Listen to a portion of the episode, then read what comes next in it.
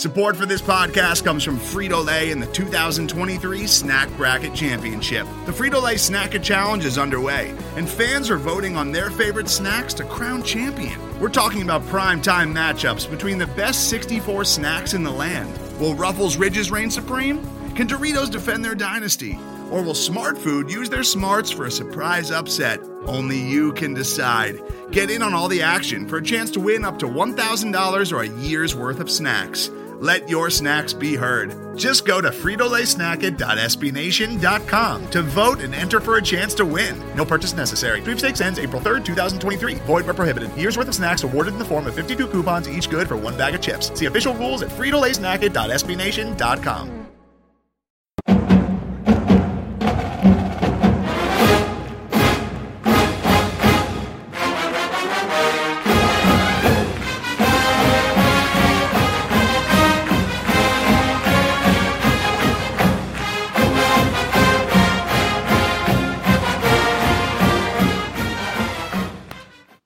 everybody, and welcome to another edition of the Only Podcast. Uh, I am your co host, Austin Smith, joined as always by your other co host, John Kirby.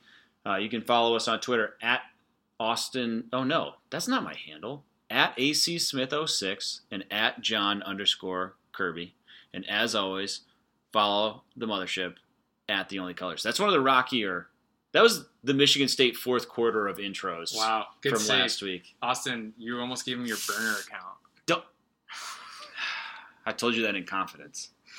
Dude, rough weekend for us. Uh, men's soccer program took their first L of the year Yeah, at Wisconsin. Real rival. real hashtag real rival. Um, yeah. So we always start with the soccer now. So yeah, we might as well. But guess what? It- it's hoop season. Oh yeah, Midnight Madness is this Midnight week. Madness is this week. Man, I'm fired up. I, I'm almost not ready. I and I, you know, I I'm love. I'm I'm I'm sort of in that like joyous part where it's so fun to think about like yeah I get to watch basketball again and then it gets close and Uh-huh. you're just like oh no it's gonna be so stressful for the next like Yeah. six months It's about right. yeah I mean I think we'll enjoy this team a little more and we'll get way more into it in the coming weeks but I think we'll enjoy this team a lot more if you enjoy old Michigan State teams like vintage Izzo they start maybe not great, but they really grow into themselves Mhm. towards the end of the non-con and really into the Big Ten season. This could be it. This could be it. Like I feel like feel like we're finally going to get joy out of like call them middle of the road wins, not because Yeah. we're on par with these middle of the road teams, Yeah. but because that really means something to this group of players that you know have to step up and fill a huge talent void. and you can, like you mentioned, alluded to a little before, you can see him grow. Yeah, it's Like- more fun. Oh yeah, man. Like, do you remember how much fun it was to watch Adreian Payne finally get it Man, I think after he, he and Branden Dawson fought each other? I think that was the moment. Yeah, no, they fought each other at Penn State, and then yeah, The and then he came out and started stroking threes, and everyone was like, "What the hell just happened? someone happened?" just needed to punch him. yeah, Or he or did Branden Dawson punch the wall that game? but he yeah he yeah Branden Dawson loved punching stuff. when I punch, when I get in fights, I don't aim for the wall, but that's where Branden did, and That's just his thing. so He just loves hitting stuff. Generally, a bad idea if you're an athlete that needs to use their hands, which is the vast majority of athletes. I wouldn't recommend hitting things. soccer guys go nuts. Though. Soccer guy, Man- no. yeah. But you punch all you want. You can run around with two clubs on out there. You might be better that way. We're thinking about. Yeah, this is we're in the year three thousand right now. Because this is an MSU men's soccer podcast, we just think about these Yeah. types of Yeah, so situations. Give the team, you know, the advantages they need Yeah, clubs, on hands. just call us if you need any ideas. Just call us. Um, but yeah, Midnight Madness is Friday. Should be exciting. Leading- Lots of new faces. Well, and that leading that leads into uh, homecoming for the football. That's right. It's like a really cool weekend. It's gonna East be a great Lansing, huh? weekend. If you can be there, be there. Um, If you- I wish I could. Yeah, this past weekend, um, beautiful day Oh for man, football. picturesque, as they say. And It was a beautiful day for football. and three quarters of it was good to watch. yeah, And those three were great. the fourth wasn't so fun. So today we'll walk through the good, the bad, and the weird of the 31 to 20 victory over hashtag Fire Up Chips Central Michigan University. The Fighting John Bonamegos. Um, That guy. that guy. Love that guy. Um, okay, so let's. Some fun Let's things. start. Some fun things happened. So first, uh, through three quarters of defense, or so, excuse me, for four quarters, we allowed 63 yards rushing, the most on the season. Yeah, yeah. uh, Is That it is- all over? I is the defense bad now? Do we scrap the program? Scrap the program, burn it down.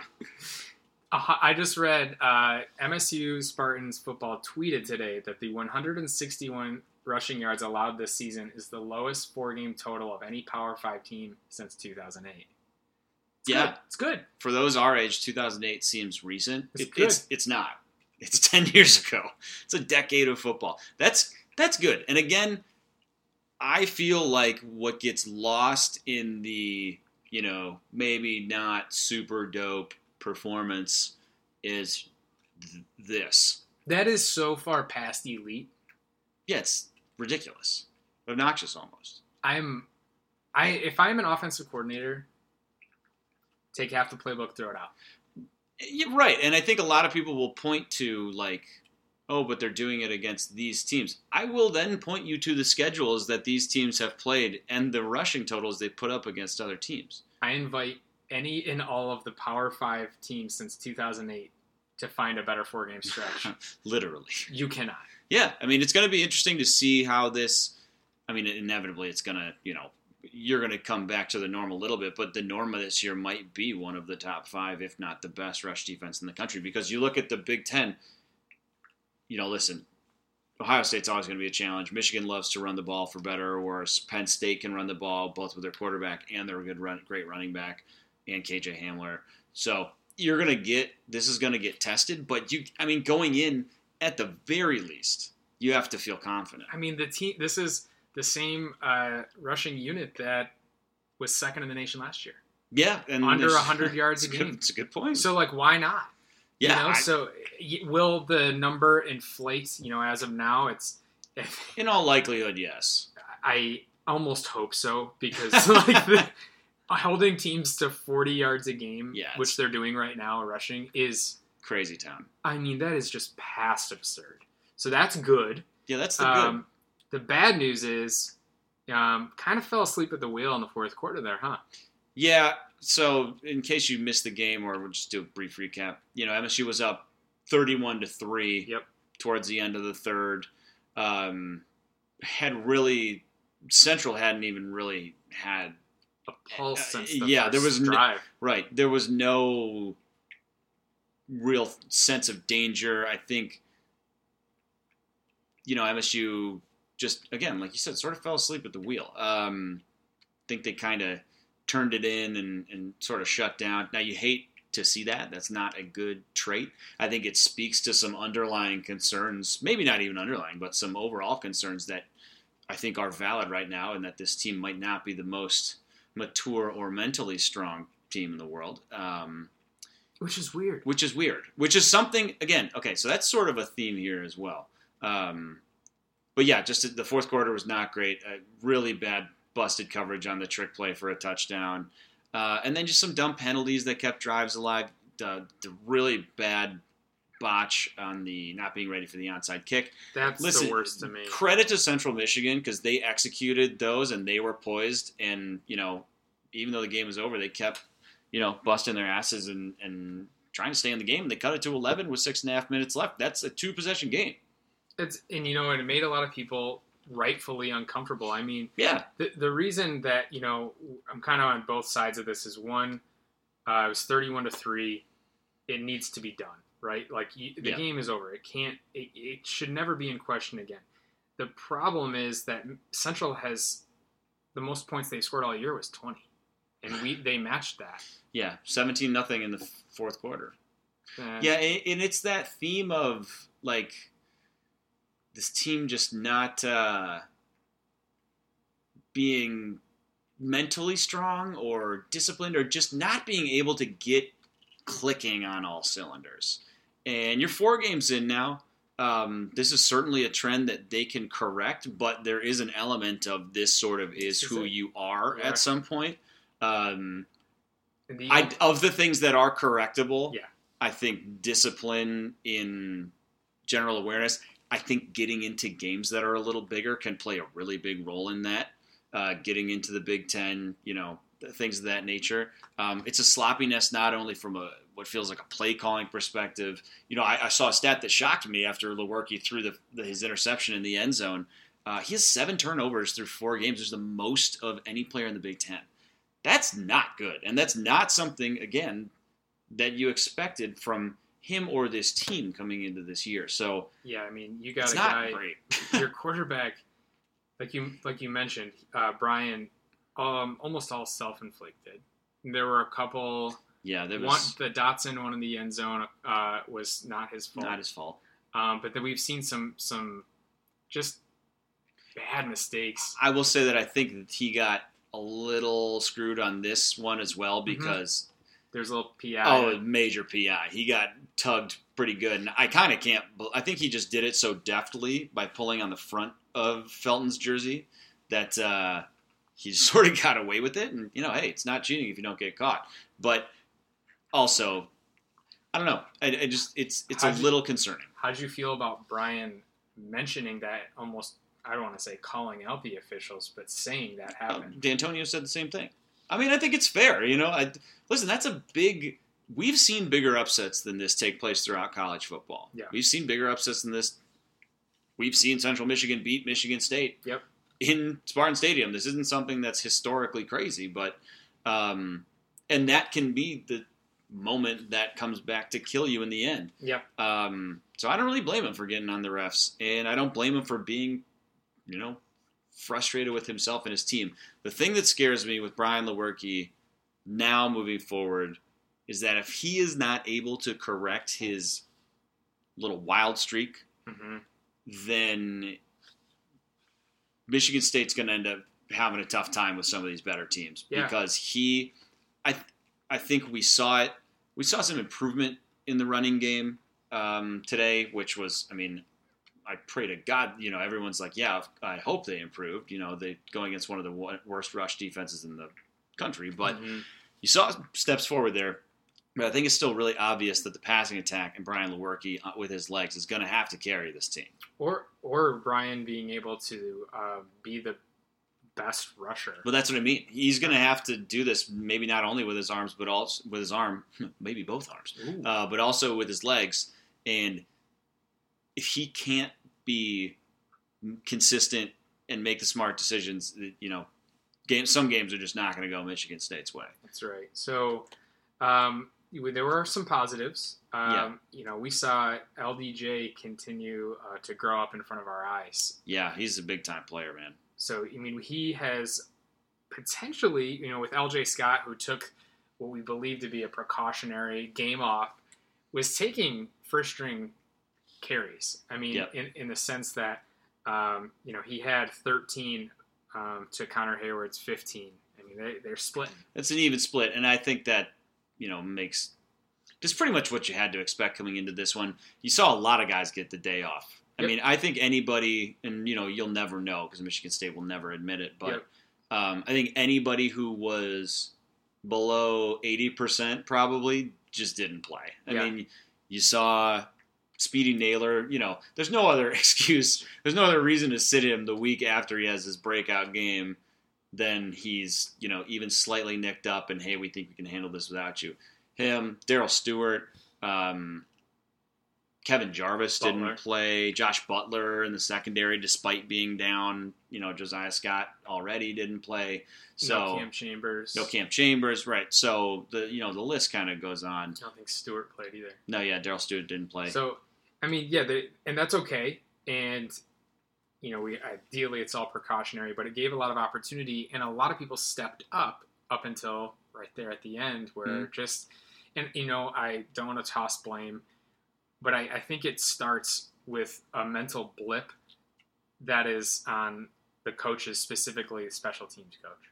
Yeah. When it's the fourth quarter and you are ahead by 21, how how do you not think that they Right. might onside kick? In what world would an underdog of 28 and a half points not consider onside kick and have you completely unready for that? Yeah. And that is completely on the coaching staff. And I'm not saying that things spiraled after that, but if that doesn't no, happen, you gave momentum. if that doesn't happen, the, the game may just end 31 to 10, yeah. right? You know, and it's just a wrap. So really disappointed in that. Um, I mean, overall, coming out of this, I don't think the final score is truly indicative of the way that this game was played. Yeah, Michigan State didn't come out and blow the doors off them, but we've seen plenty of other teams destroy bad teams and then go on to lose big games. So, um, subtweet. yeah, whatever. So I'll say it out loud if I have to, but some, um, yeah, I again, you know, you don't love it, but the fact is, you were up 31 to three. You ran the ball fairly effectively, despite being down a lot of your offensive playmakers. Um, it's fine. I thought the pass defense held up really well, with the exception of the one badly blown coverage, which was by Tre Person, which Mhm. is a byproduct of not playing Josh Butler and not playing and not Mhm. having Josiah Scott. Yep. Um, can live with it. and they got to the they got to the quarterback a ton. They did. Um, all in all, I, I thought it was pretty good. They just still they, they eventually they just gotta. There's gonna be one game here coming up, and it, maybe it's the next game where they just click. There's no you. I, You'd I, like I can't imagine them making it through a season. You'd like to not see it because you know it's not so far away. Um, they scored on A five. of good, a tough games are not so far away. No, no, no. And I meant, I meant the team clicking is not so. so oh, sure, away. yeah, it's not a saw huge some thing. almost there. Scored on five of eleven possessions. The last possession being one that they uh, ran out the clock. Um, you know, on an impressive drive that iced the game, um, converting on a fourth down, and yeah, it was a 13 play, 67 yard drive that ate up six minutes and 44 seconds. And that's what you want. That's a closer. That's good. Yeah, absolutely. So you're not that far away, and you know, let's say that the game is extended. That's probably going to result in points. That's six of eleven um, resulting in points. You can live with that. That's good. absolutely. Um, what you can't have though is uh, inside the ten yard line.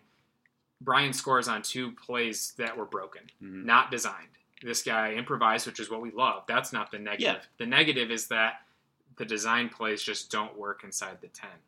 Um, Yeah, they seem predictable. They seem they're not able. Again, this is where not being able to run the ball, Mhm. predictable downs and distances, is going to kill you. I think part of that's on you know some of the offensive line maybe not playing, but I think you've seen it consistently enough through the first four games to realize it's probably just not happening. So uh, that brings up an interesting thing to keep an eye out for the rest of the season, unless things drastically change.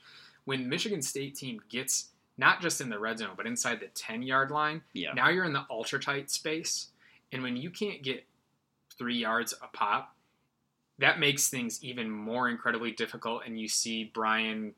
Yes, there was a pass interference, but throwing in tighter Yeah. windows and bad, bad things happen. Yep. So uh, we, we said it last week. If you have to rely on the pass, there's just more variable, more room for error. inside the 10 moving forward when Michigan State gets that ball inside the 10 at first and goal or what, whatever it is, my butt gets tight. It's clenched, It's not good. full on clench. Because you're like, you were so close, but it's like you're, you don't know what to do. Yeah, I, it feels like they don't know what to do. like when, uh, for, for me, um, when Felton got tackled at the one, right, and I was like- it. like moving forward, it's like, and we'll talk about this a little bit later um, about uh, explosive plays, but it's like you they must result in the points during that explosive play because you get nervous about what'll happen if it doesn't. I mean, at some point, just throw three fades to Felton Davis. Like, Not, I I hate, the, I hate the fade. I hate the fade. But you have, But- but, if you can't run the ball, But if Felcro's out there, if you got young Felcro out there making grabs, and that's all he does is make plays, throw the ball three times. I don't know. Find me, find me corners that are going to stop it. you I wanted to talk about the offensive line a little bit, specifically around the youthfulness. So I want to talk about a couple different things, and all of them are reasons for optimism. Mhm. Um, maybe not immediate term optimism, but partially. And I think I mentioned this last week. But the offensive line is at its first of all, it's ravaged by injury. They've already started, I think, four different combinations in four weeks. You've seen. They said only Jordan Reid is your starter that started four games at the same position. Wow. That's not good. wow. Also, that's the last guy I want to have start four games in a row, personally, because I think he's playing out of position. Um, but it's you know you've had him. T- Tyler Higby's been playing center, he's been playing guard, he played some tackle. Luke Campbell's moved inside to play tackle. Cole Chewins has been you know a little bit of everywhere. Matt Allen seems to have kind of settled in at center, I guess. David Beedle's been hurt. I mean, Matt Carrick played for the first time this week. You've got He's had some names. weird names. Yeah. The one thing I'll say is that this is still a really young offensive line. You have one senior playing in that entire group, and that's David Beedle. Yeah. And aside from him, your other two juniors, your only other two offensive upperclassmen are Cole Chewins and um, Tyler Higby. Chewins and Beedle have been hurt probably for at least half of this season so far. So you've been playing mostly sophomores and freshmen. Yeah. That to me is scary in the short term, but really encouraging long term. And Yeah. I guess it to me it makes me think, okay, this is a group that can learn. This is a group that can gel. If they can just get some level of consistency, this group can improve not only now, but definitely moving into the future. So it doesn't look great, but a couple things. First, as much as we may want them to just throw the ball 50 times, and I think it's better to just flip that number of passes to to runs. The likelihood, as we've seen in the past, might not be that high. Um, also, I just I just think maybe they they've got a chance to break through eventually. I don't know. But then also, aside from the offensive line, Okay. sorry, unless you got a point. No, no, no. Here's hoping to that. Yeah. I haven't been drinking, I swear. um, the other part is that the talent of the skill positions on this team is really high. Like the running backs and receivers that this team has, top to bottom, I mean, it's, I don't know. I mean, Michigan State does not usually have a team with this level of depth. I mean, you're just finding guys like Speedy Nailor, and he didn't even play this week. Yep. You've got, I mean, I thought Laress Nelson played pretty well in this game. Um, Felton Davis is Felton, you know, Felcro is Felcro.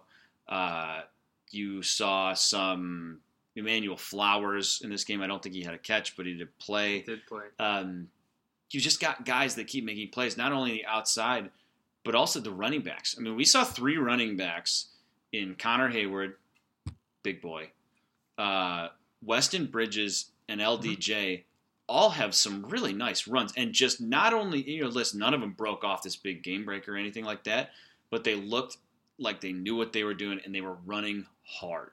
Yep. I think they, I think all three of them, I bet eventually one of them transfers because you're going to end up in a situation where they're all too good to not. One of them's going to want to go play somewhere hmm um, and it's it's exciting. So if that offensive line can just gel, I mean, I think that's honestly probably the biggest thing that's been keeping this team from from popping at this point because you're affecting Brian's confidence. You're forcing him to make plays, Mhm. and you can't give the other guys the space or time that they need. It's So true. I mean, um, yeah, I mean, Weston Bridges came in. That was a nice change of pace. He got went for a series, um, fumbled. Um, I think did fumble. I- Yeah, that wasn't great. I don't know if we're going to see him anymore if uh, you know if LJ's back, which I think we think he's probably going to be playing this week, ideally. So um, you know, might have been the end of the Weston Bridges. saga Yeah, but you year. saw some nice things out of him, though. I mean, this kid hadn't played organized football in like two years due to ACL tears, and you would never know it watching him. dude. I, I'm a fan. I like the man, kid. yeah. So Um, biggest takeaway from this game, though, is probably the fact that we now have LDJ's true nickname, Ooh, Luxurious Jefferson. which is just, Shout out to Andrew Elms for shooting that to us after being at the game. That is, I could not possibly have come up with a better nickname myself. So apparently that was a result of the closed captioning Oh, at Spartan Stadium. yes. Couldn't be better. L- It's a great error. Sometimes mistakes end up being just what was what was uh the the closed captioning error for uh, Nick Stauskas in the NBA? Oh, uh, hot sauce, something like that, or is it sauce Castillo Sauce or Castillo. something like that? That's even better. Yeah. Um, so last things on top of the weird, and I'll leave it alone, but we just have to talk about it with uh, Dave Warner. I don't know if he had his best game. There's a lot of chatter online about, you know, how he did. Yeah. Only only thing that I'll have real beef with was in the final drive. Um, we're just trying to ice the game. It was first and ten, I think, with like, yeah, I don't know. Doesn't matter how much time was left, six minutes or so. It's like this weird Brian Lewerke rollout to his left away, and then a fade down the sideline to Sow- to to Sowers, not to Felton, and you're like, what? What? How? Why? And I get it. We aren't. It's not on Sowers. The kid has just been on the unfortunate side of a couple calls we've been questioning uh, the jet sweep week week before. So Yeah, Dave's always good for a couple head scratchers every game. Uh, But that's why they pay him the big bucks to make us mad. Yep. So, uh, you know, all in all, uh, a win. Probably the second easiest game on the entire schedule. Um, Rutgers being the easiest. We'll see if they continue to be Butgers. Um, but, you oh, know, they will. I hope so. Other stuff happened. Yeah, Moving around the country and talk about some of the notable results around the country. yeah. So first one, um, this seems unfair, but it appears Kentucky now has a football program. Are they the real? They might be. They're they're they They're are, certainly looking pretty good. they are definitely ranked 13th in the country right now. It's it's a true statement. I am so uncomfortable Yeah. being not the best football program in the Champions Classic right now. that bothers me to no end. yeah, that's a really good point. I can't have that. Yeah, I don't like it. Um, They but I told you, man, Benny Snell. they took care of business against South Carolina, 24 to 10. Um, and you want to take a look. I mean, they will have to play Georgia. Things could come crashing Yeah, down that that might yeah things might get very real very quickly. But I'm going to tell you what they weren't so. They're not. Those are not the goals in Lexington in in the in the late summer, early fall. Okay, the fact that they are even in this situation is unreal. Well, yeah, sorry. They they have. I mean, they're probably going to go ten and two. And you know what? It's not even the offense; it's that their defense is like very good. Because think about who they play. They their schedule is they play Middle Tennessee State at home. Oh, don't. I like that. They play Vanderbilt at home. I don't know if Vandy's that great. They're not. It's a home game. Louisville away. They're awful. Yep. Like I'm not Tennessee away. Awful, Not, a good team. right? Like, are you seeing where I'm what I'm putting down here? Oh The yeah, top- I'm picking it up. three- and then there's you're going to get to a real big one. Well, and then they play at Missouri. Mm, Do Close. you feel terrible about that? I mean, I don't even know if they win that game, but it's like it's a toss up. it's a winnable game. It's a toss up. And then at Texas A&M's probably a loss. Oh, that's a tough one. and then I- home. at- A&M's not that good, but but at away, this team hasn't ever won before. right. Yep. And then a home game against Georgia. That wasn't in the row of That's going schedule, to but, end poorly. but at least it's a home game.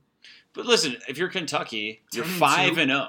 You 10 can easily get to ten. If you Nine end up three. nine and three and you're Kentucky, you finish ranked. Do we play them in a bowl game It's very possible. for the right to be the best Champions Classic team?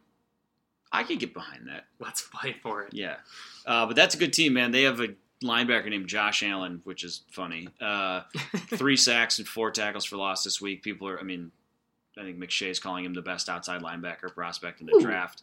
They've got, I mean, they have some guys that are going to, you know, go pro. They had three picks. They held South Carolina. Listen, not an offensive powerhouse. Held them to three points though. Jake Bentley's not a bad quarterback. Hey, how long ago was it that Stoops brought in that nice class? He's been decent recruits every year. That's what I mean. So like, it's about this is about that time. Yeah, Yeah. uh, and you know, I'm I'm rooting for him for now. Big Blue, that's fine nah, for now. that ain't me. For now. Um, Well, something we can all get behind here. Okay, so the next game we I told you to watch out for uh, to see if who is the contender and who's a pretender. Uh, the Duke Blue Devils hosted Virginia Tech and just got walked all over. Kind of shockingly to lose by 17 to a team that just in Virginia Tech that just lost at Old Dominion. That seems to me. I feel like that's going to end up being a huge anomaly. Like I, Virginia Tech is a actually a good football team. I think you're right, but it was just a little surprising. Duke was on kind of the hot ACC coastal Yeah. team at the moment. Virginia Tech was trending very down, and Virginia Tech just took care of business. So Yeah. uh, Duke is the fake. hmm Duke fake Kentucky real. And then your game of the week last week. Yes. Uh, I actually ended up, I was flipping between this one and the Big Ten game of the week, which we're going to talk more about in a minute. Um, Notre Dame and Stanford. This game, really, I don't think that the final score was indicative of how good this game was. Notre Dame ended up smoking Stanford 38 17. Um, this is a good team. this is like a really good Notre Dame team. I was very impressed watching them. And yes, Stanford, you know, they had to go at Oregon and then at Notre Dame in back to back weeks. So I can understand yeah. how they might be a little winded, um, especially after the way that game ended last week.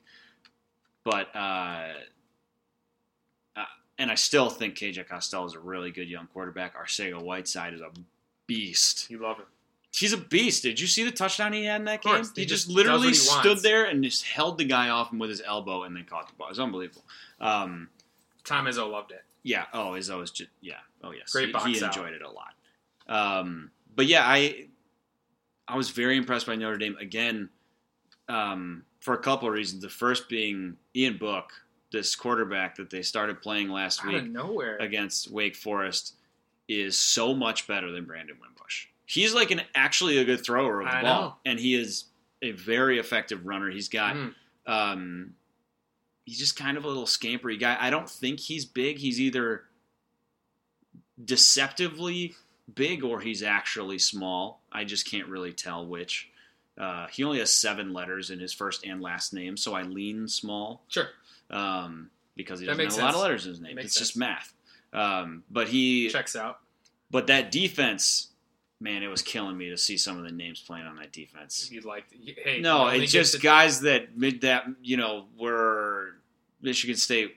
I mean, Khalid Kareem your boy. was a Michigan State. Unless I'm crazy, I, I believe he- was a commit at one point you're in time. Um, you know, he was getting pressure all night. Daelin Hayes, another dude, Michigan State was all over. Um, linebacker, defensive end type kid, uh, making plays. You know, both of those guys were named Drue Tranquill. I remember MSU recruited once upon a time. He's out there flying all over the place. I love Te'von Coney. This is like a really good Notre Dame team. And then offensively, Book makes the whole thing work. They got big receivers. They got some tight ends that are good. Um, I did see one of their running backs got the guy with the flaming hot Cheetos hair with the the red, yeah, the stomach ulcer here. Uh, he went out, but their number two, pretty good. Now, a big thing for them is whether Alex Bars, the guard, got hurt during that game. He's a really good uh, offensive lineman, senior captain. So if he got hurt, that could change things for them. But we want to talk about this. well, hold on. Okay. You, this well, we're not going to quite make it a Notre Dame podcast Notre Dame podcast quite yet. Right. We'll get to that because there are a few other things that happen around the country, but we're going to get to our playoff contenders and all. We'll talk about it. Uh, one of those playoff contenders, Clemson, held on for dear life against their bugaboo, Syracuse. Yeah. They just kind of ha- Dino has their number. A Too much bit. orange. They forget who's on whose team. But what was truly poetic is that Trevor Lawrence got hurt w- probably what one quarter after Yeah. the big Being uh, handed the program. being handed the program. Essentially, uh, he he overcame and won the starting job after splitting reps um, through the year with um, Kelly Bryant. Kelly Bryant. Kelly Bryant says, "I'm out of here," and all of a sudden, Trevor's gone.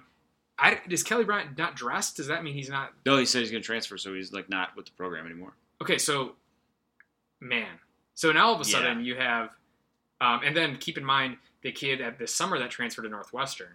Yeah, Hunter Johnson. So now you have what the fourth kid on that yeah, roster. Chase Brice, another Chase- Michigan State at one time recruit.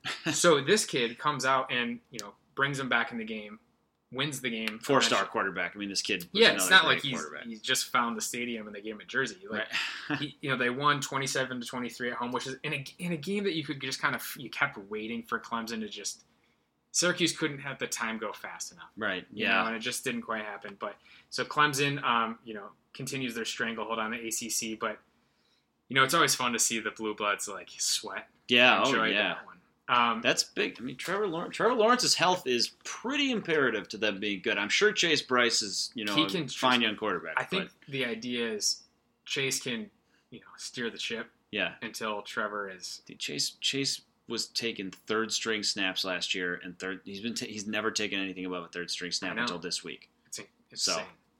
Um, another fun weird thing I just wanted to throw out is uh, Washington State played Utah this week and won 28 to 24. Ho hum. But the real fun part is that Mike Leach managed to do it with zero yards rushing. His Picasso or his his Mona Lisa. He does these. He plays different. He's on a, playing a different game than the rest of us. Oh yeah, He really is. I mean, he, this is a guy that like he's he's the guy that you work with that's older. He he has a ton of money. He kind of just comes for like something to do. yeah.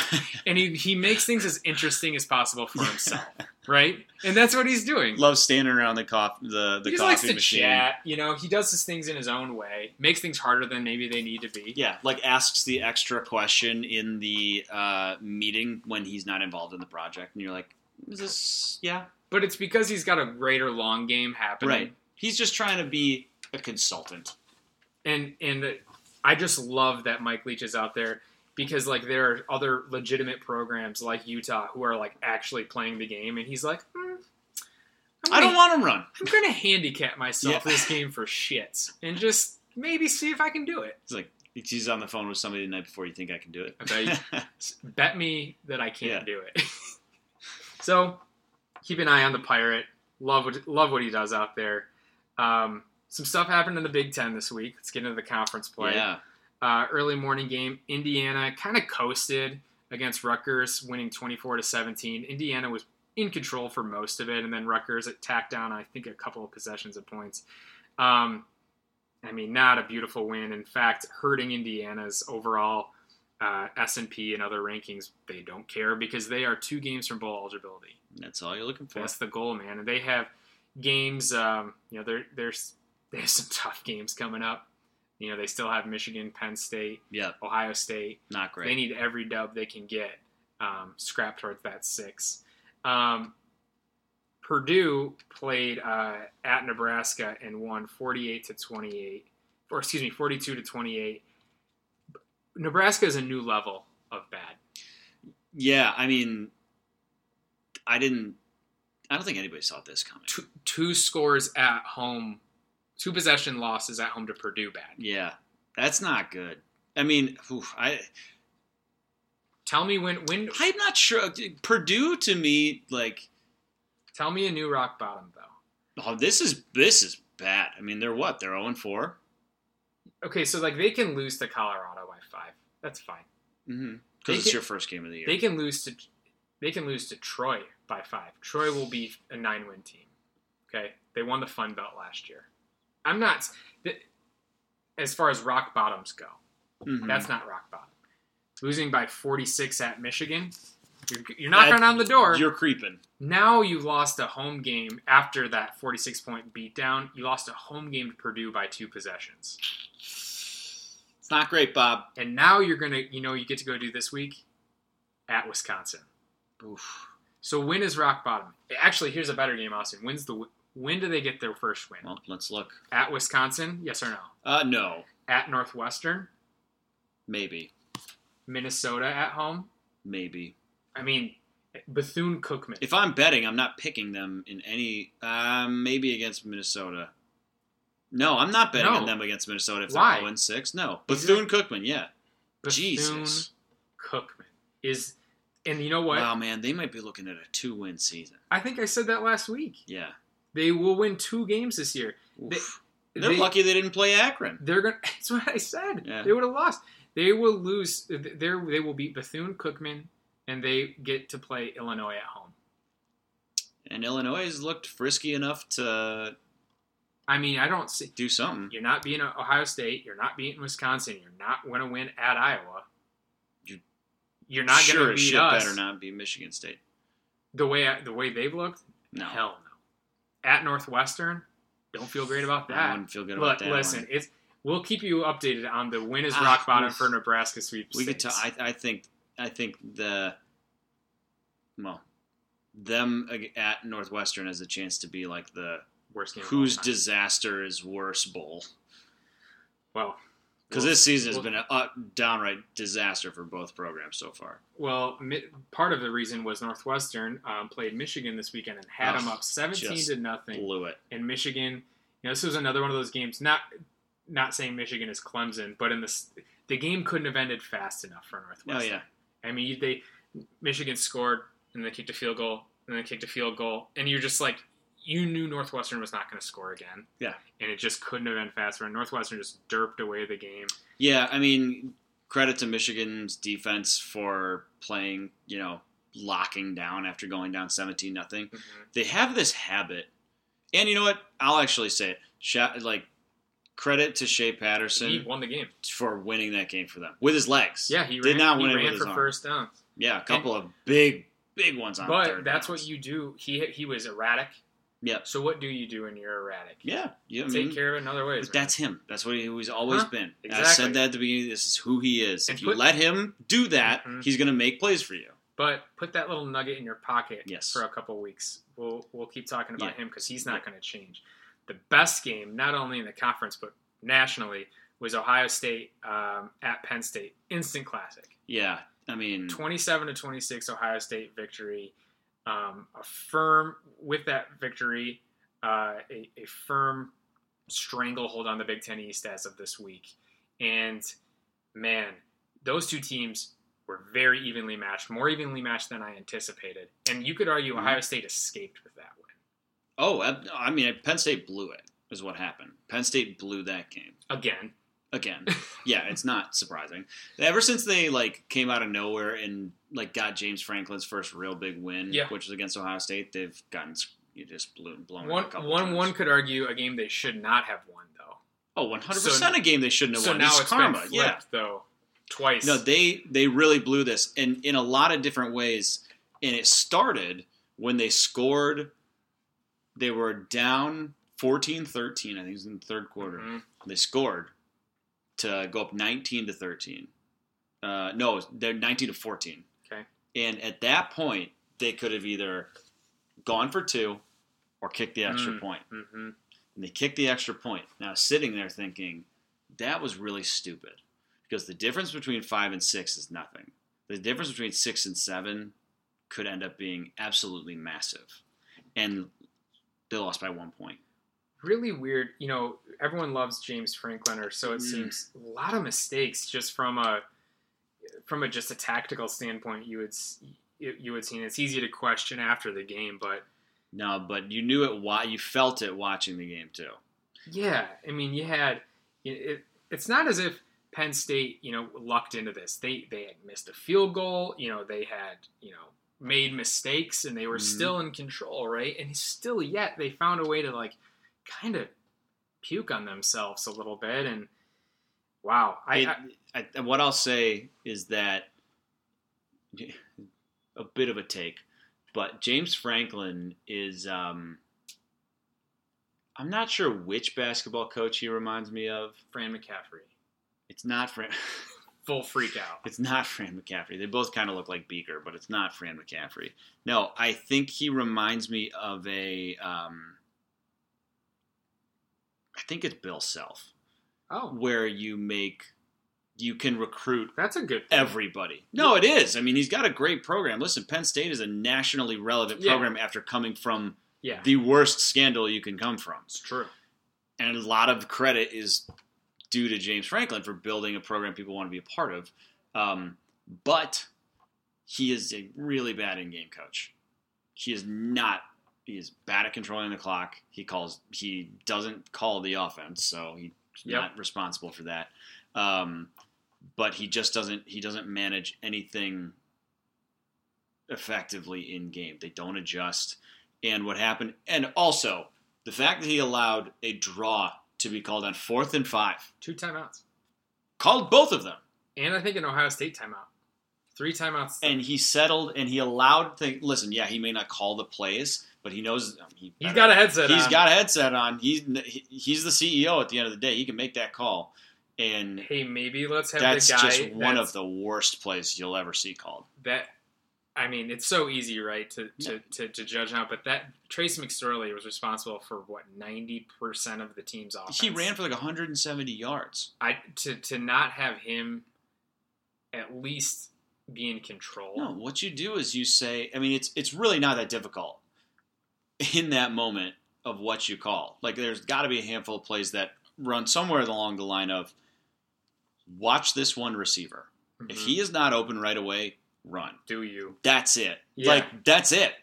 That's what he did all game. Yeah. and They- it they went away from went up and down the field. and They went away from what worked, and it cost him. And man, I don't know who they play next week, but They play a good bye oh, a nice buy. Oof, that's to prepare oh, for us. to prepare- oh, Jesus Christ, that's not great.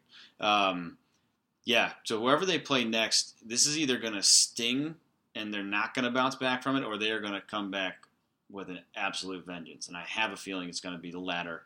And uh, let's just hope we can keep Miles Sanders and, and Trace McSorley in check. Well, we did it last year, at least. true. and they had a better version. Come on, Rain!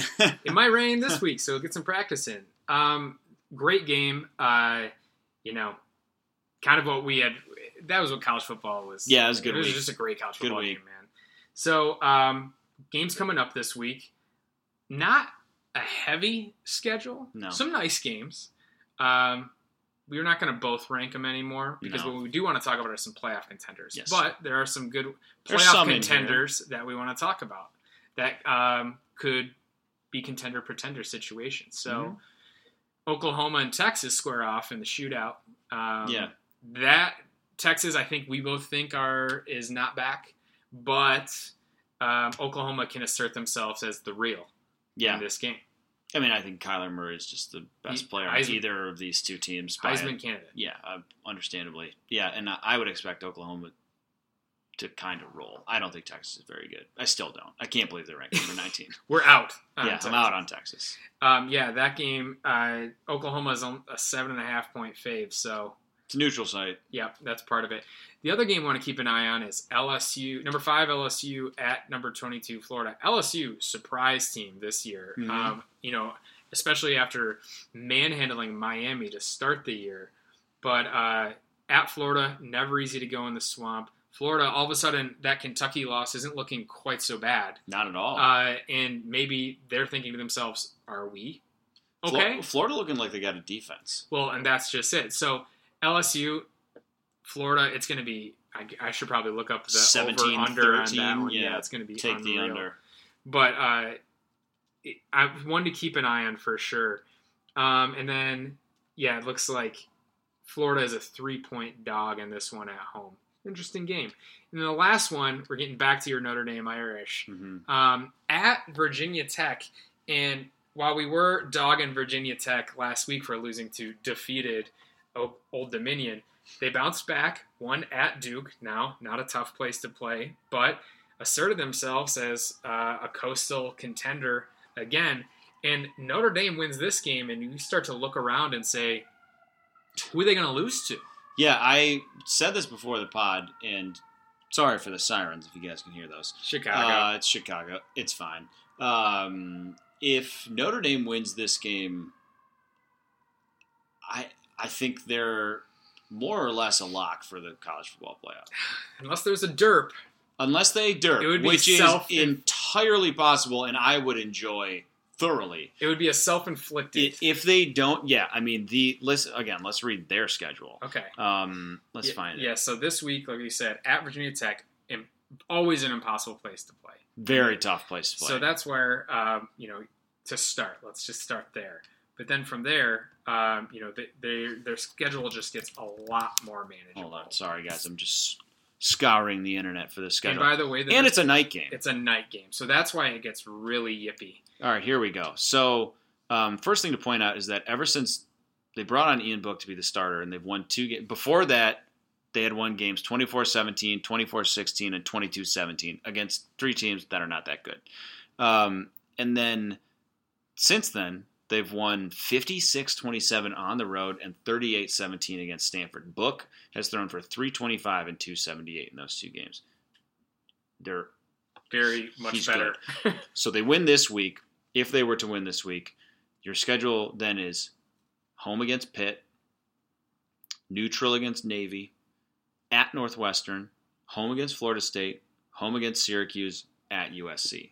Now, yeah, there are names in there, hmm but Florida is Florida State is an absolute tire fire.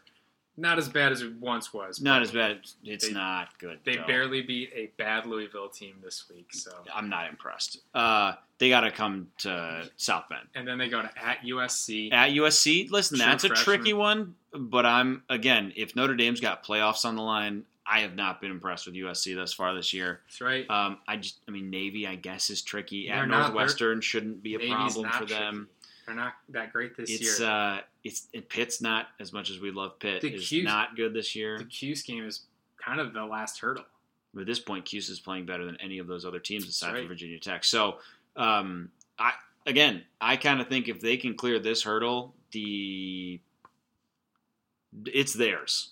A spot in the playoff is theirs if, if they want it. So let's let's uh, keep talking about contenders. So we just happened to take a peek and look around and said, well, who who's really in it?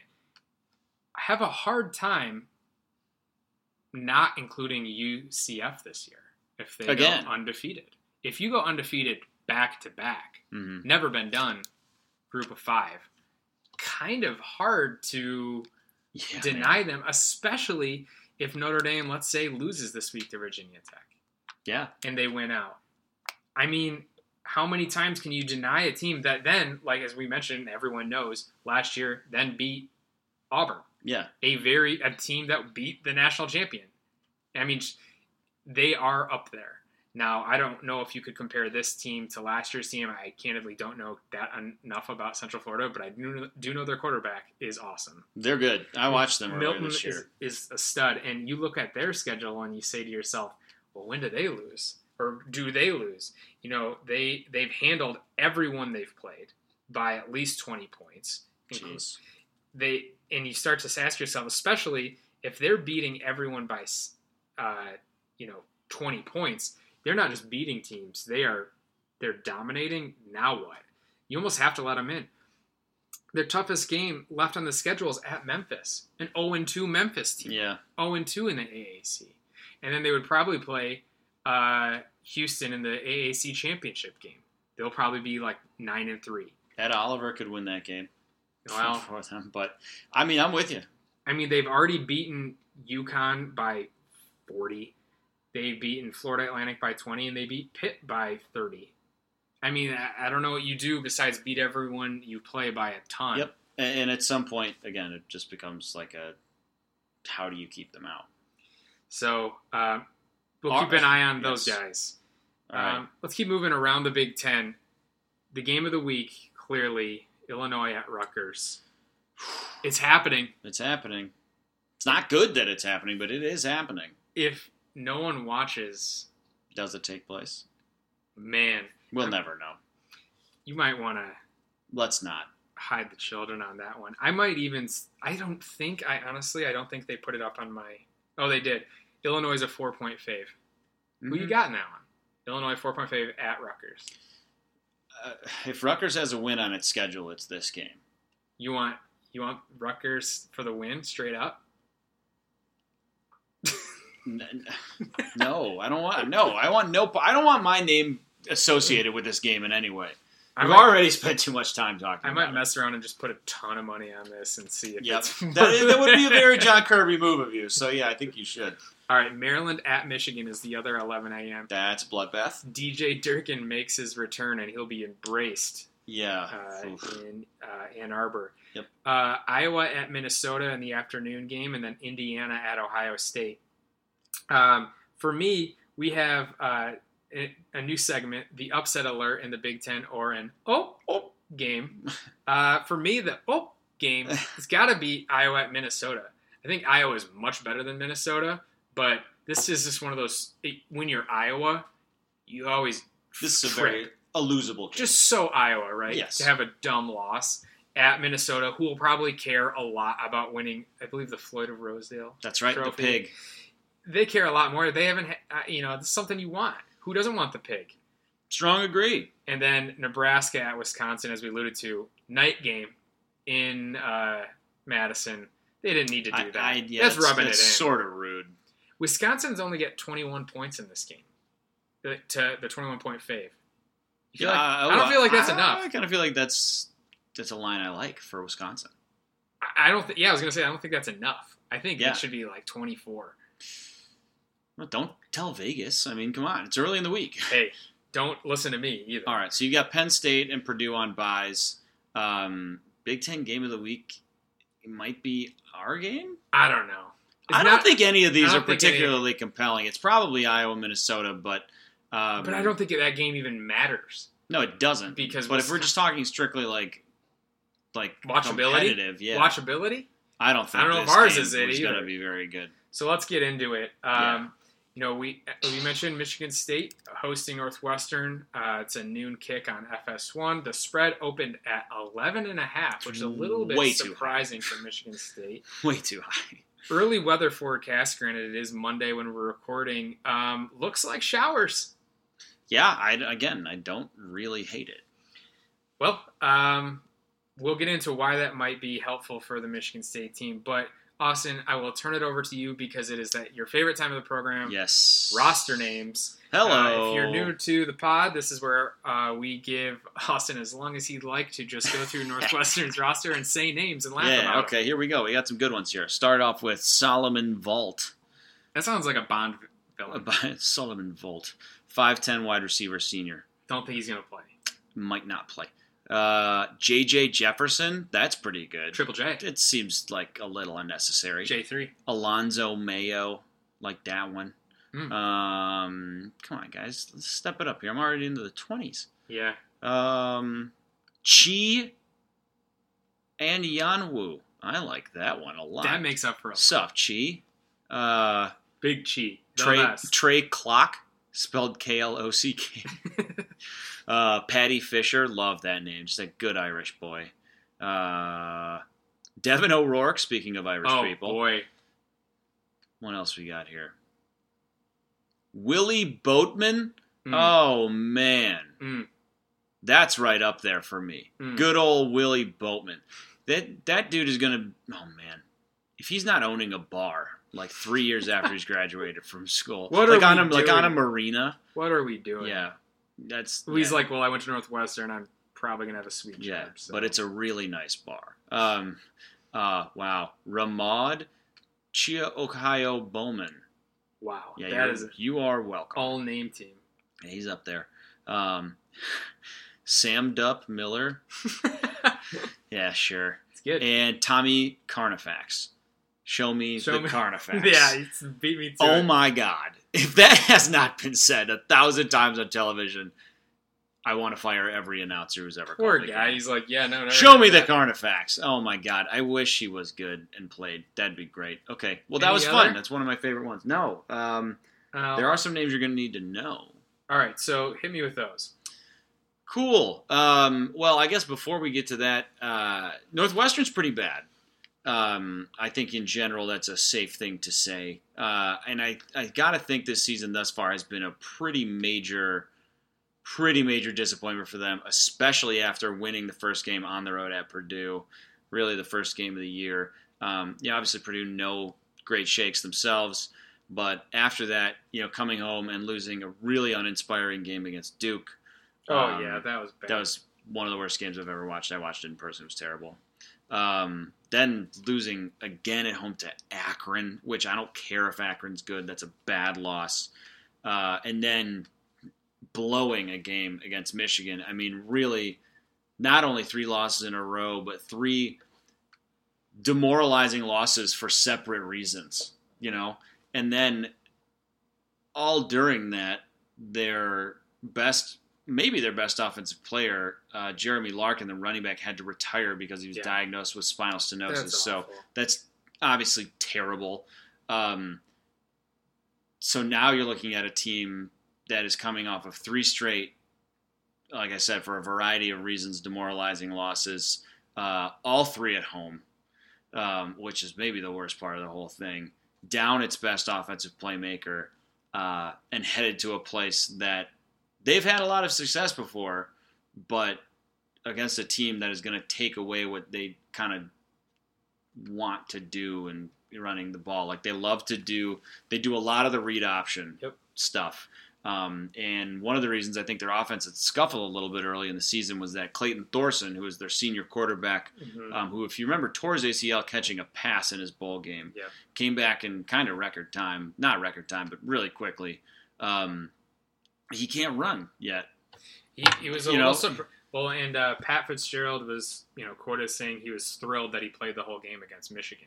Yeah, so that That'll- tells you where he's at. I mean, this kid. Let's see here. I'm gonna pull up his his stats.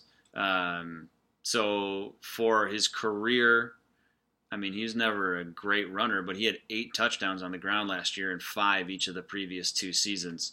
This year, he's run for negative 67 yards with a long of six. I mean, he's career long is 68 yards as a freshman Yeah, it's his game's you know, changed. he's a much different player, and it shows in their offense. Now, passing, he's actually kind of on par with where he's been most Yeah. of his career. He's, He's completing 61% of his passes, thrown for almost a 1,000 Yeah. yards already, You three touchdowns. Taking away their most is Uh, what makes him a really strong college quarterback. Yeah, You're taking that away. Yes, and um, one of the things that was pointed out to me, and as soon as it was pointed out, I noticed it. And it is very apparent is he is not comfortable in the pocket. He does not. He does not do a good job of sitting there. Mhm. What he does is the second he he kind of sees ghosts, and he will roll to his right.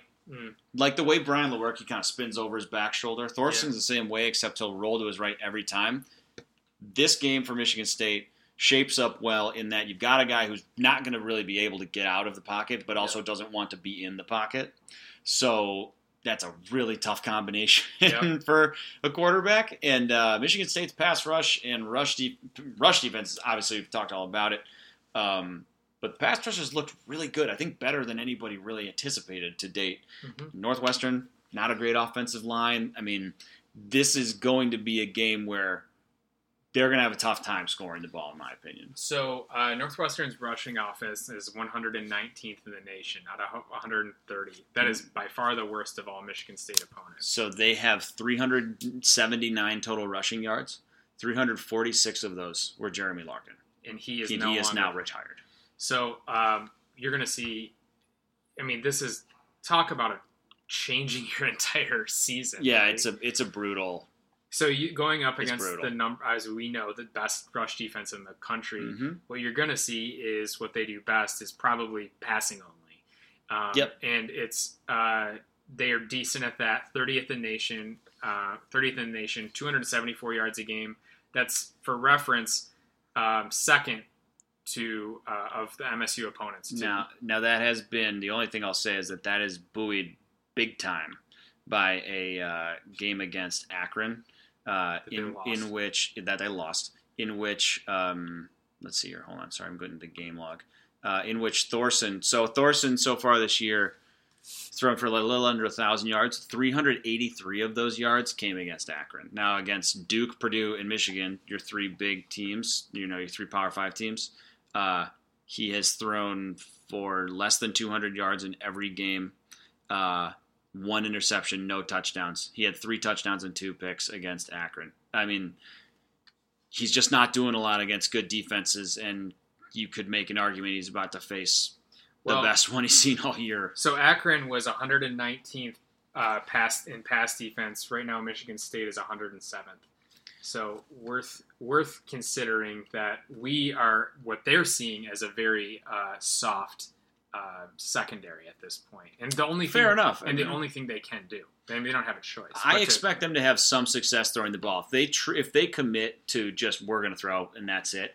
Um, we've seen them kill Michigan State with that before. We've seen Clayton Thorson kill Michigan State at Right. Michigan State before with this, but um, they don't have explosive athletes on the outside at all. Uh, I mean, Skowronek and Flynn Nagel are decent players, but I don't think you're writing home about their athleticism. I don't think you're particularly worried about them as Michigan State.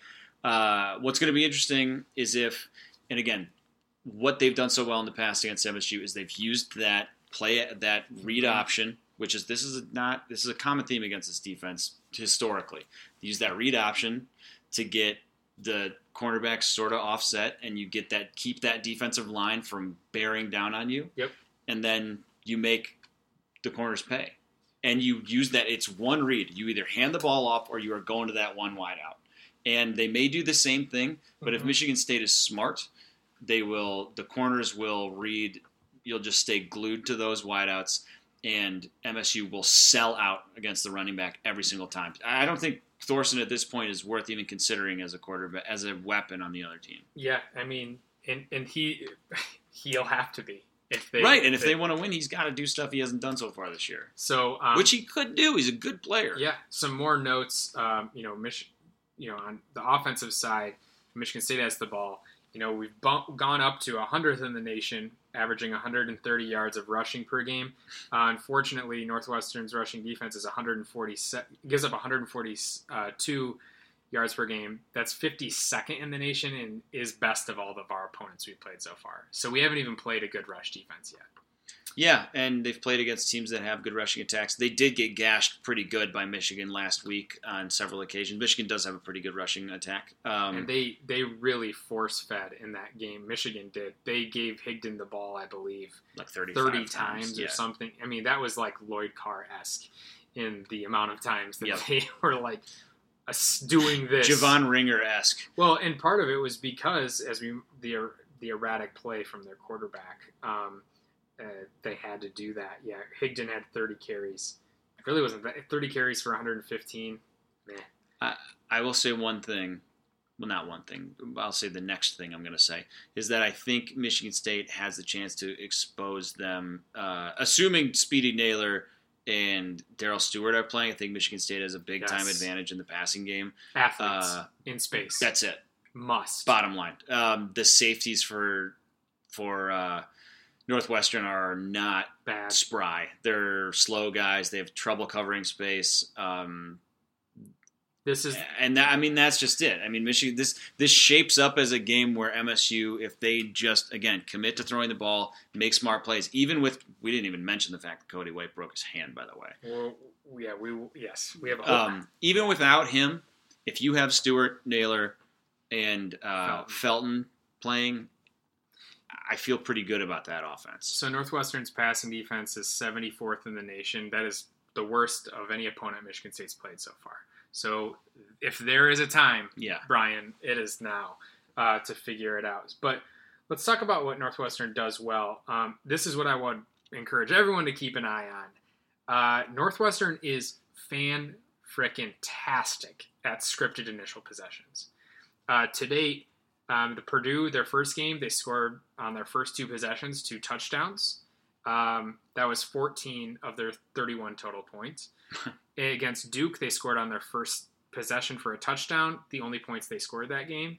Uh, against Akron, their first two possession was a punt and a missed field goal. Granted, they dropped 39 on that game, but Akron, man.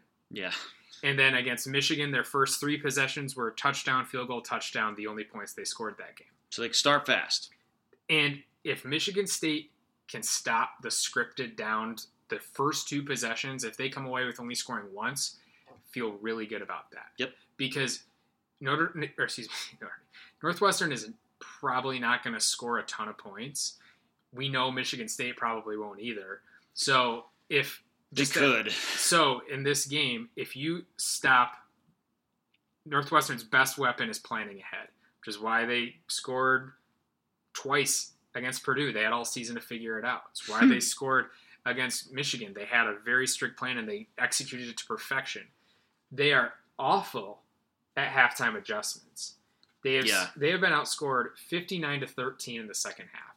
That's incredible. Yeah. Against some not great teams. They scored zero points in the second half against uh, Purdue. Still won. Gave up 10. Gave zero points scored against Duke.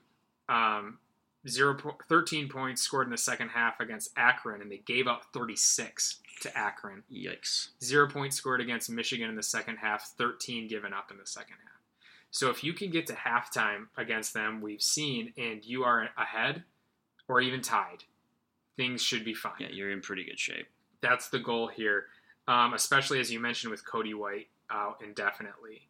Yeah, I mean, you pretty much you arguably lost your you mo- most explosive offensive player. Yep. Although Jalen Nailor's I mean, Well, certainly the, the sample size is much smaller. But, uh. Yeah. Oh, yeah. I mean, you lost a, a huge weapon. You lost an, an absolutely huge weapon. Again, I said earlier, I'm I'm still impressed by the depth. I I know you're not a Laress Nelson guy. I like Laress Nelson a lot. I think he's a reliable underneath receiver. I think Jalen Nailor's got a lot more in him if he's healthy. You've seen Darrell Stewart make huge plays in huge games, and Felton is a Sunday player. That's a lot of weapons in the passing game, and you still have those three running backs. If you have LJ Scott, you got four. You're not going to see all four play, but um, and you've still got a running, and you've still got a quarterback who can run. You have more than enough to work with here It's enough to offensively to be very good in general Mhm. especially this upcoming Saturday. Um, it's funny coming into the year. This was one that I looked at that I was like, kind of scares me. Like that's usually a pretty damn good team. That's you know at least disciplined and and tough to Mhm. beat. And frankly, they've had our number recently. last um, three of the last four years. Yeah, so you know it's always been. It's never an easy game, but this year, despite having you know some really good players out, Cody White, Josh Hart, or Jake Hartbarger, obviously Josiah Scott's still out, Julian Alexander's still out. yeah. You got plenty of other dudes that you don't know. You don't know the status of Jarvis and Chewins and some, you know, LJ Scott. Um, I think a lot of them were held out last week just as a precaution coming into this week I think we thought. but I, I still think this is a game Michigan State should win. And and and to be honest, I think it's a bigger game than we maybe are letting on right now because absolutely the difference between four and one and three and two is massive, It is massive, seismic. massive, massive, massive, and especially in your division. seismic. I mean, in the Big Ten, in in general, like you you can't lose. You don't want to. You can't lose this. You, You have too many other big games coming up Cannot. We've already at thankfully home. Homecoming. It cannot happen, and you don't want to. It's you know you never want to be hyperbolic and be like season's over if you lose this game, but because there are big games. I where you- mean, but it would be very indicative of the, the rest of the season if you couldn't pull this one off. well, I mean, you technically could still bounce back from this because it wouldn't be a division loss. But I mean, Doesn't matter. you're not going to convince me that Michigan State's beating more than one of the big three teams they have to play, especially after what I watch. I mean, you think they're gonna you think they're gonna march into Penn State and win the week after losing at home to Northwestern? I don't. be very on brand of us. what to march into Penn Yeah. State and win? Yeah, it would. But but I you know this. I think this is similar to that Indiana game in a way where it's just like it's a game you should win. And you you I don't want to say survive in advance, but you do. Yeah, in a way it is. I mean, with the way this team is playing, what I, I look at this game and I think this is a chance to get on track. Mhm. This is a game, if you go out, play to your utmost potential, play your game, don't be stupid. Yep. This is a game you should win. Yep. And you should win by 11 and a half And to 14 points. I mean, you're just the better team. You're right. In the two deep, we are the better team, even with these injuries. Yeah. And fortunately, not fortunately in that the kid's hurt, but meaning that they are their best player is hobbled. Meaning, you know, there's really no, we have the better players. The the field. situation is what it is. So we're in an advantageous position. We're a more talented team. You play the hand you're dealt. We've lost plenty of great players to injuries. So let's talk about Cody and what that means. I wanted to make a quick analogy on his injury and maybe Sure. what that means for the rest of the season. Now, uh, it is Monday. We don't know necessarily what the outlook is going to be, and honestly, it might be kept pretty close to the vest. We don't know how long. Generally, I mean, broken wrists are at best four to six weeks. hand, isn't Uh, it? yeah, He got kicked in the hand. I don't know what quite happened, but uh, the result is the same as he's not playing. And what really, really, really hurts here for Michigan State is that this is an offense that already wasn't that explosive. You didn't have any home run hitters. Mm, Jalen Nailor is the only home run hitter on this team, and Cody White is your best home run hitter. And when I say home run, I think about it this way in this analogy. He's our best, statistically, was our best three point shooter sure. meaning he in an explosive play in football is a three pointer. A twenty point or twenty yard gain, that's a three pointer. That Yep. changes everything. Especially when you have a team. Now, granted, against Central we cleaned it up a bit and only had five penalties. But when you, when you have when you don't have to have eight to twelve play drives, Yeah. that's that many less mistakes you have to make. Cody White can just bust one for a forty yard pass play and score. That Yeah. saves so much, so many headaches, right? Well, unfortunately, now we lost our best three point shooter for the foreseeable future. That changes things. It means you have to be creative and find other quote three point shooters. Jalen Nailor, Darrell Stewart. Felton Davis. You have to be now. You have to we have to figure out. Do we really? Is this offense going to be completely possession the way it was? And is that sustainable? I don't think it can be because It you is- can't run the ball. and it's not sustainable. Exactly. So now you have to start figuring out: Are we going to start making um, running plays or, or running schemes that are a little um, higher risk, uh, higher reward? You know, where you start making those decisions instead of a possession by you know playing by the book, playing you know time of Down possession. distance, you know, but let's yes. keep moving along. I don't know if you can do that. Can't play as much situational I- football. you, again, this game you can. When you pl- start to play teams that um, have your talent level or more talent than you, I don't know if you can. Now, yeah, I think you have to take more risks. I think this team, that's the that's what happens when you don't have a running game, and then it's exacerbated by the fact that your most explosive player is Just- not available. just like underdogs in basketball, the great equalizer, the three pointer. Yeah. In football, the great equalizer is an explosive play, and if you have explosive players that can make up for a lack of offensive line or being people that are hurt, you can make up for a lot of things. So I agree. we'll get into you know how, what that means as the season progresses but um, once we figure out how long he's probably going to be out but as you mentioned a capable wide receiving core right now More than capable. In my opinion, it's far more than capable. but but one that is at in my opinion the no more straws can break or No, I mean, if you lose another, even on the it doesn't three- even matter which one of them it is. Um, But- if, if any of them get hurt, then yeah, I mean, you're well. Listen, it, it's it's part of what we talked about at the beginning of the year that the top level talent on this team is really, really, really good. But when you start to lose players off of that top line, you open you have a lot of questions that need to be answered. And on the offensive line, you're seeing some some trouble answering those questions. In the defensive backfield, you're seeing some trouble. A little, I think it's it's exaggerated, but some trouble replacing a Josiah Scott. You know, who hopefully is back sooner than we think. He, man, he got hurt at the beginning of camp. That was what the beginning of August. Mhm. So, you know, we might start to see uh, an update. Probably not this week, but I think we had always kind of we, not the team, just looking at his injury, had been targeting at Penn State as his potential first rep. I don't know if that's realistic, but they said that he was able to practice last week, right? yeah, I don't, know I don't think you're gonna get. I don't think you're gonna get much out of them. I think it's he's gonna show up on game day and be playing. I don't expect. Why would they tip their hand? I, and I don't think yet. I'm just going off the weeks No, you're right. So, um, and the other people we might, I would like to see uh, Dylan Alexander. Mhm. We need some that DN depth. Uh, they've been fine. You know who else has been playing really well? Um, w- we've seen uh, a lot more pressure on the quarterback, and I think uh, Brandon Randle Yeah, has, has been playing really well. really well. I, I agree. He, he had every the he limit. seems to has found has found it a little bit. Yeah, the limited time he doesn't get a ton of reps, but man, when he's on the field, you know it. And I was Oh, yeah. really surprised. No, so. he's done. I mean, his emergence has been a big deal. I think. Um, I mean, I just don't think you can give Kenny Willekes enough credit. Oh man, he's doing it alone. Yeah. Uh, I mean, yeah, Well, the thing is, it's him. What he do- does a great job of is exposing exposing those one on one blocks because you have to double team one Yep. of those defensive tackles, otherwise you don't stand a chance. So, which is why you get to see uh, Brandon Randle Yep. know, clean up. and again, they're running. They did it again last week. Yep. They're getting creative with those fronts, it. and it's work. And it, I mean, Getting home. the numbers bear it out, man. It works. starting to get home. Um, the only other player that obviously I want everyone back, uh, but a name we didn't mention that didn't play last week, Colin Lucas.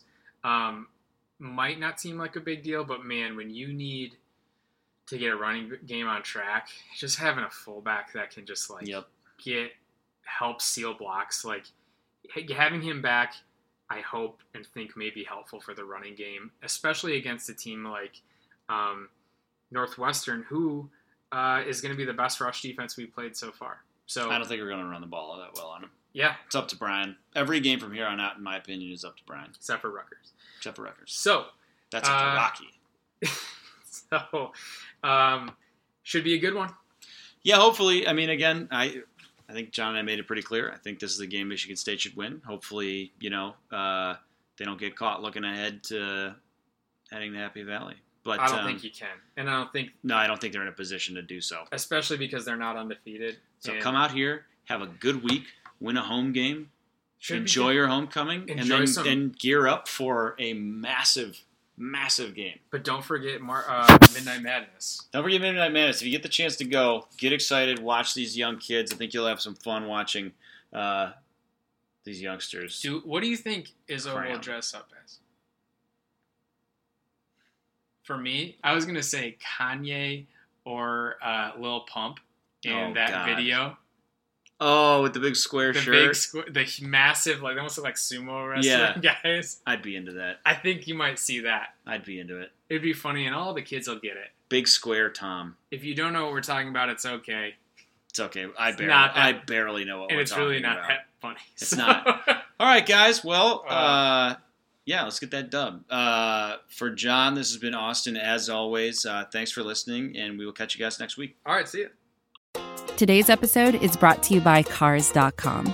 With over 2 million vehicles and 50,000 more added every day, Cars.com will match you with the perfect car for you, your budget, your life, your style. And if you're ready to say goodbye to your current car, Cars.com will get you an instant offer to cash it in. Just start by entering your license plate and get matched with a local dealer who will write you the check. So whether you're looking to buy or sell, just go to cars.com. It's magical.